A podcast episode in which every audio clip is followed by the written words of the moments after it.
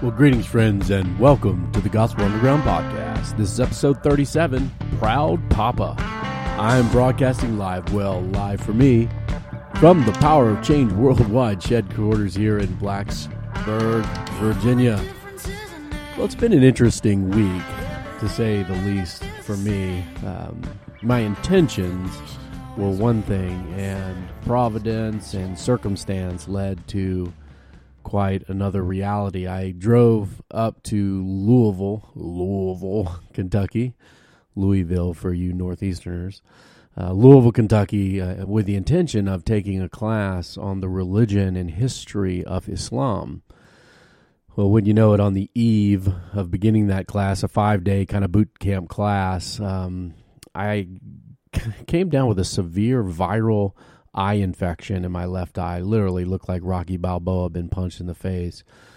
Very contagious. Went to the doctor Monday morning. You know, no contact for 24 hours. So kind of when you're in a five day class, you know, class from eight to five every day, you miss a day, you kind of miss uh, quite a bit. Uh, the the infection then went to my right eye, so I kind of you know was laid up in a hotel on the campus, the historic campus of the Southern Baptist Theological Seminary uh, for a couple days, and then kind of kind of came home. My wife made it sure I uh, made sure I went through the incubation period that I wouldn't infect the family with uh, that glory. And they were snowed in uh, here in Blacksburg anyway. So I got home. I'm resting up, healing up a bit, preparing for a big day for me tomorrow, December 16th. Yes, that's our Christmas party. We're having a Christmas party at our house. A few friends over, nothing major, nothing big. Uh, you know, and of course, my family loving me so much decided to do our Christmas party on my birthday. Um, so I'm just going to think it's my birthday party too. Um, be 46 tomorrow. Kind of crazy. That's that sounds a lot like a 50 year old to me, 46. But um, in these old people lands, I still feel like a you know a spry, bushy tailed young brother in my spirit. You know what I mean? Um, so I'm still at my fighting weight. I'm still ready to go, uh, loving and leading our home team into the holiday season.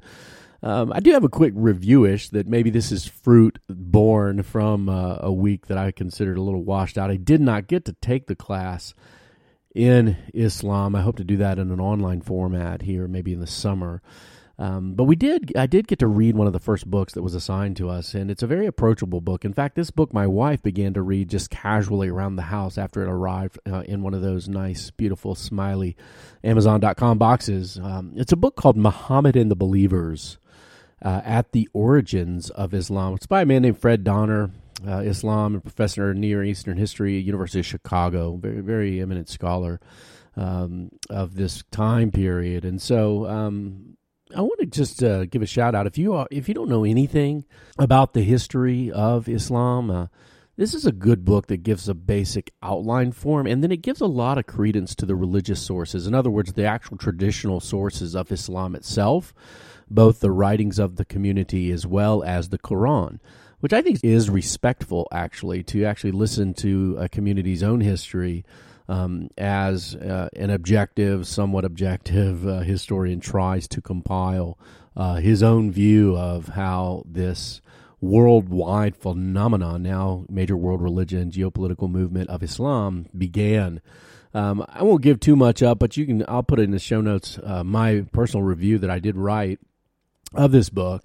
Um, one of the things that is revealed in this book uh, by Fred Donner is that there's this desire uh, in Western civilization to make Islam a little different uh, than it actually is. That um, from the you know fertile grounds of Arabia, uh, led by this man who claims to have heard from God, um, extended a powerful empire mainly through three roles. He was a prophet, religious leader of the community. He was also the political leader, unifying the community, and also a military leader.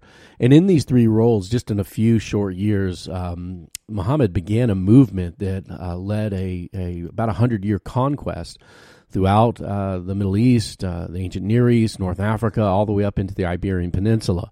Um, Donner seems to want to create this picture of this kind of multi monotheistic religion community that wasn't yet the religion of Islam or the political empire building thing that is Islam in history.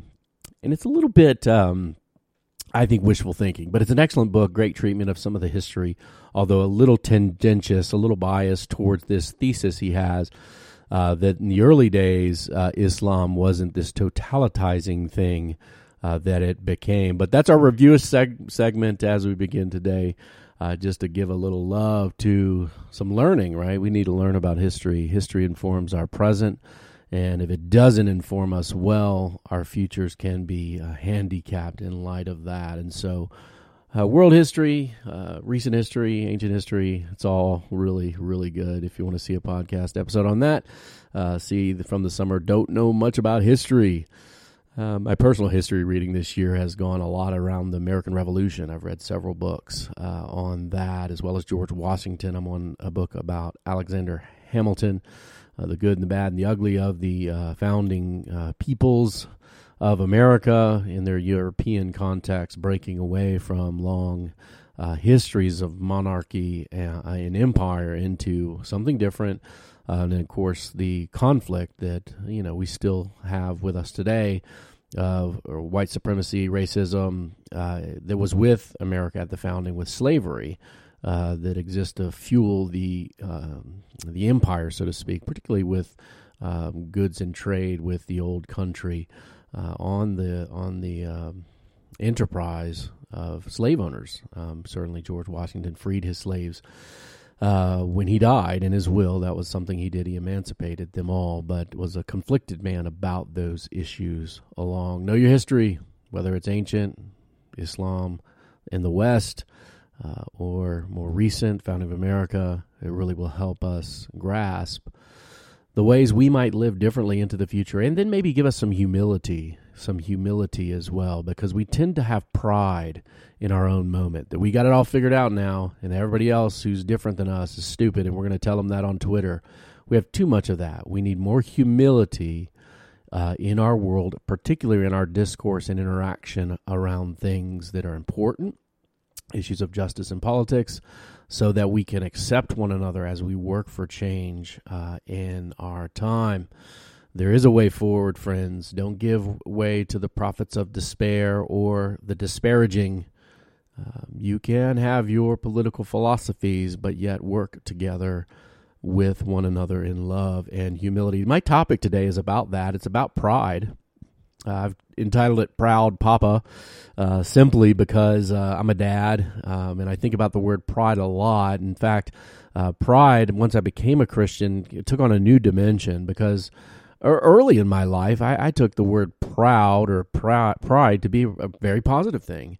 Uh, and then I started looking at how the biblical story teaches us about pride, and you learn something else about the human heart that certainly I uh, wrestle with, we all wrestle with, and we need to grow and repent of.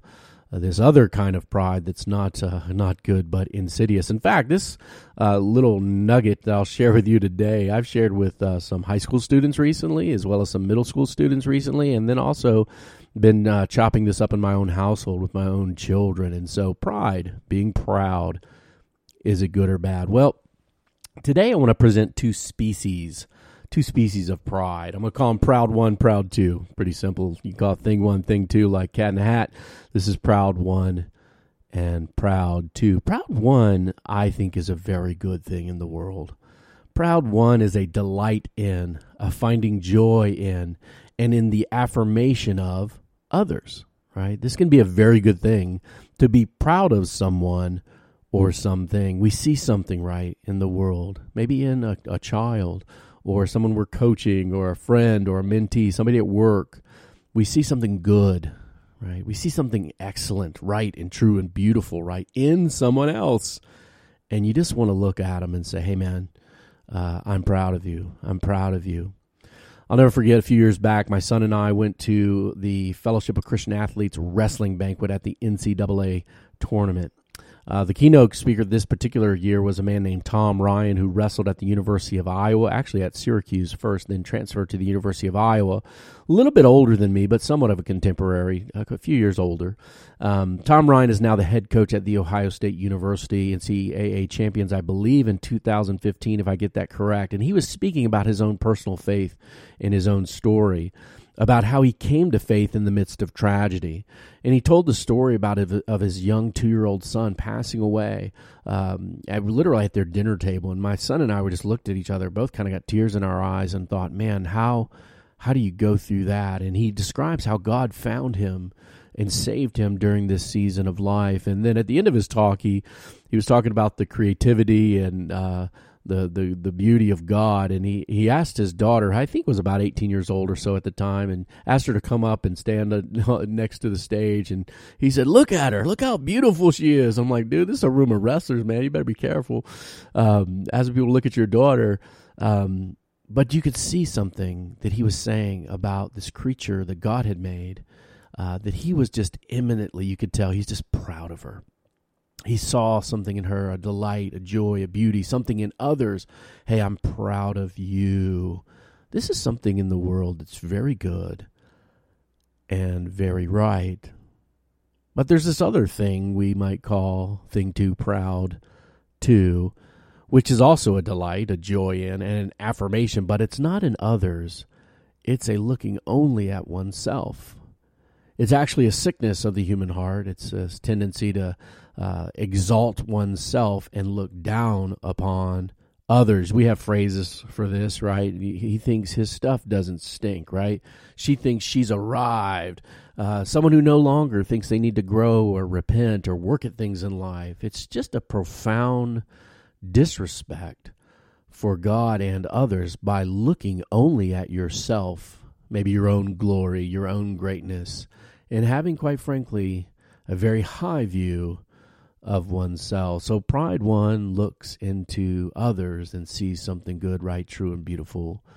Pride two looks only into mirrors and either despises self or exalts self, but the focus is only on self.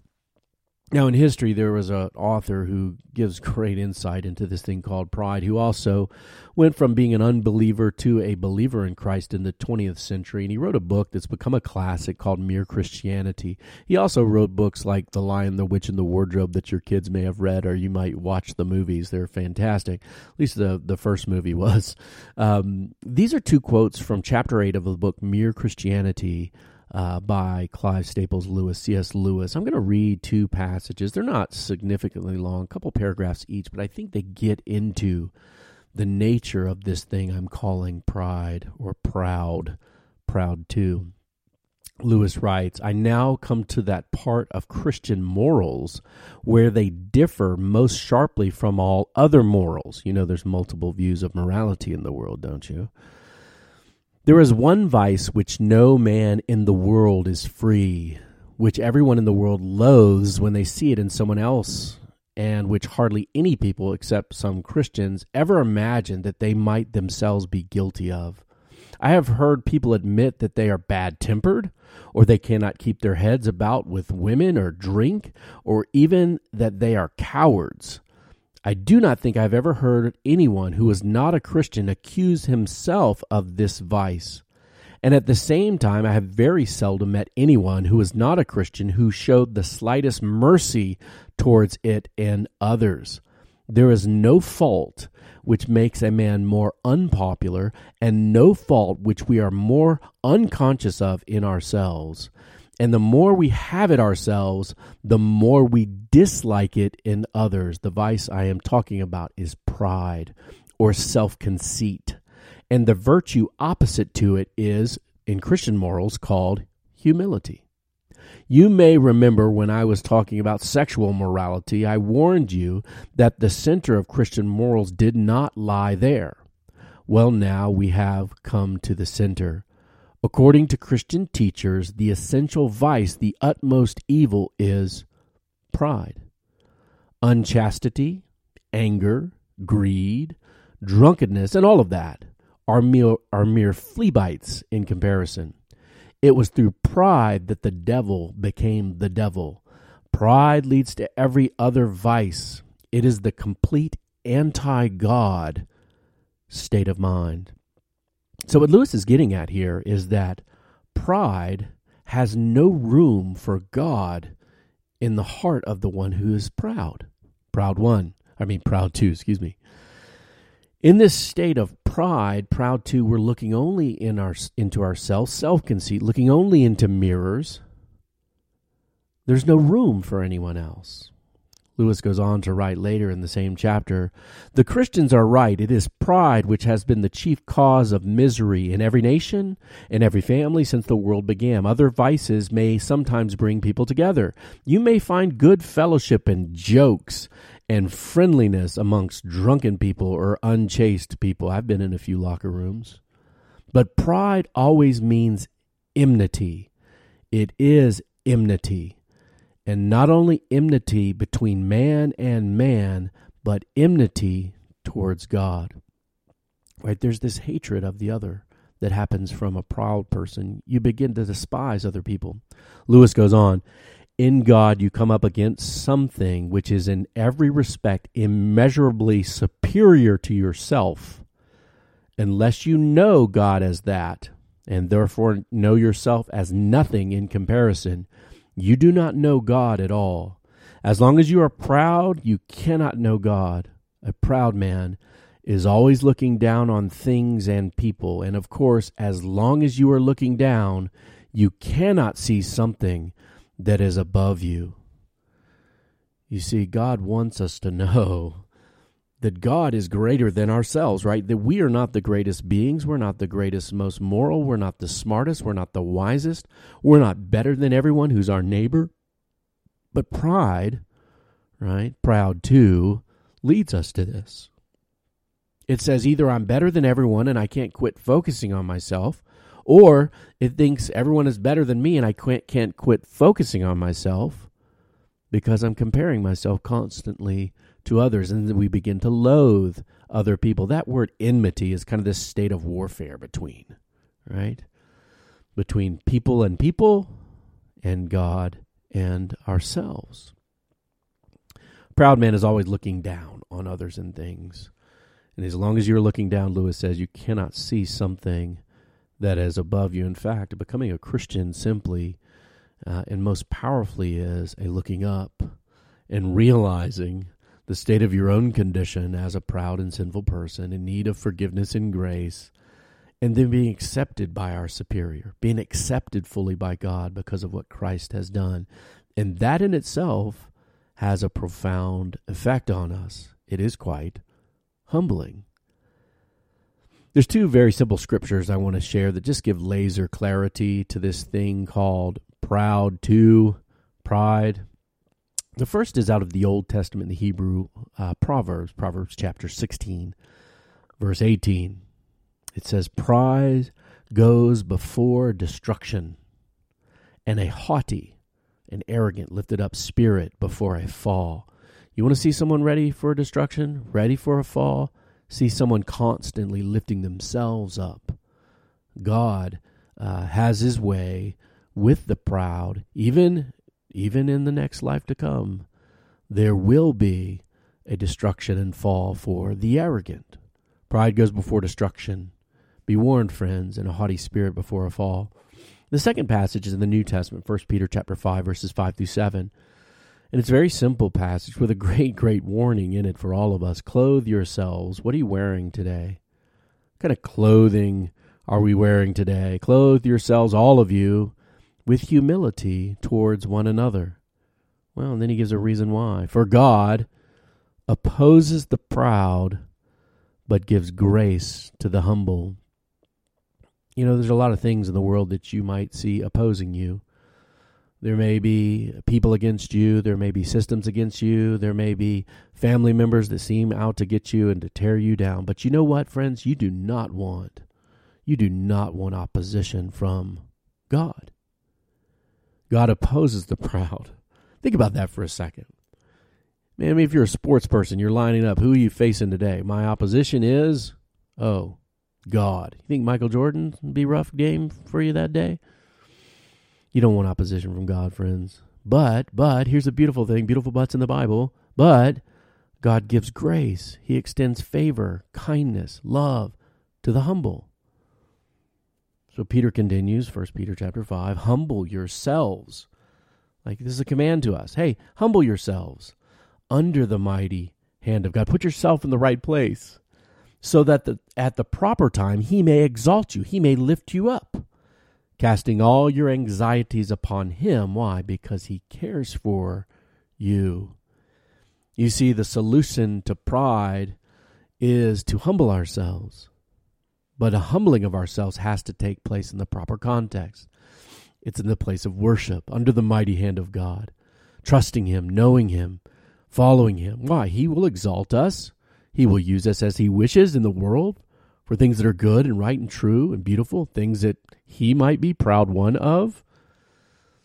And along the way, when the injustices and the brokenness and sins of others and the sins of other pride people being cast upon you, perhaps bringing anxiety to our lives, we do what? We take those anxieties, we put them on bigger shoulders, we cast them upon the Lord because He loves us.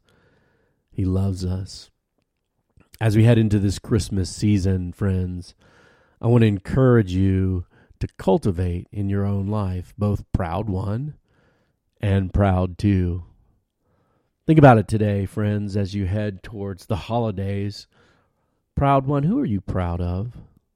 Who in your world needs to hear a word of blessing, a word of encouragement? Who, who needs to hear the actual words? Hey, son, hey, daughter, hey, friend, I'm proud of you. Who needs to hear that from you? I recently looked at some test scores that my oldest got on a PSAT, and I was so proud of her for her academic achievements. I look at my middle daughter, her disciplined work ethic, both in school and sports, and I'm proud of her discipline and how she stays on top of things to make her life less crazy than it would be. I look at my son taking back up the great sport of wrestling and working hard at it, right? And I look at him, I say, I'm proud of you, bud. I'm about to write my Christmas letters here in about a week. Uh, every year, I write letters to my kids. You can listen to the episode on the Gospel Underground, episode 10, a Christmas tradition, if you want to learn about that. But each year, I want to tell my kids how proud I am of them, what I see in them that is good and beautiful and right, that is a reflection of the good one, the beautiful one, and the right one, where I see godliness being formed in them. Proud one this season, friends. Who needs to hear that word? From you. Make a list, write it down, do it. Tell somebody, look them in the face, and say, hey, you're beautiful, you're strong, you're encouraging, you're godly, I'm proud of you. And what of proud two? What do we need to do to humble ourselves? Holiday season, New Year's, always a time of reflection. There's a changing of calendars. It's a good thing. It does give time in life to pause, Consider your own heart, your own soul, your own story, your own journey at this point in time in your own history. Maybe you're turning 6, 16, 36, or like me, tomorrow I turn 46. Where do I need to humble myself? Is there certain sins that we need to repent of, turn and give to God? Do we need to repent of sin to certain people close to us that we've hurt, harmed, and sinned against?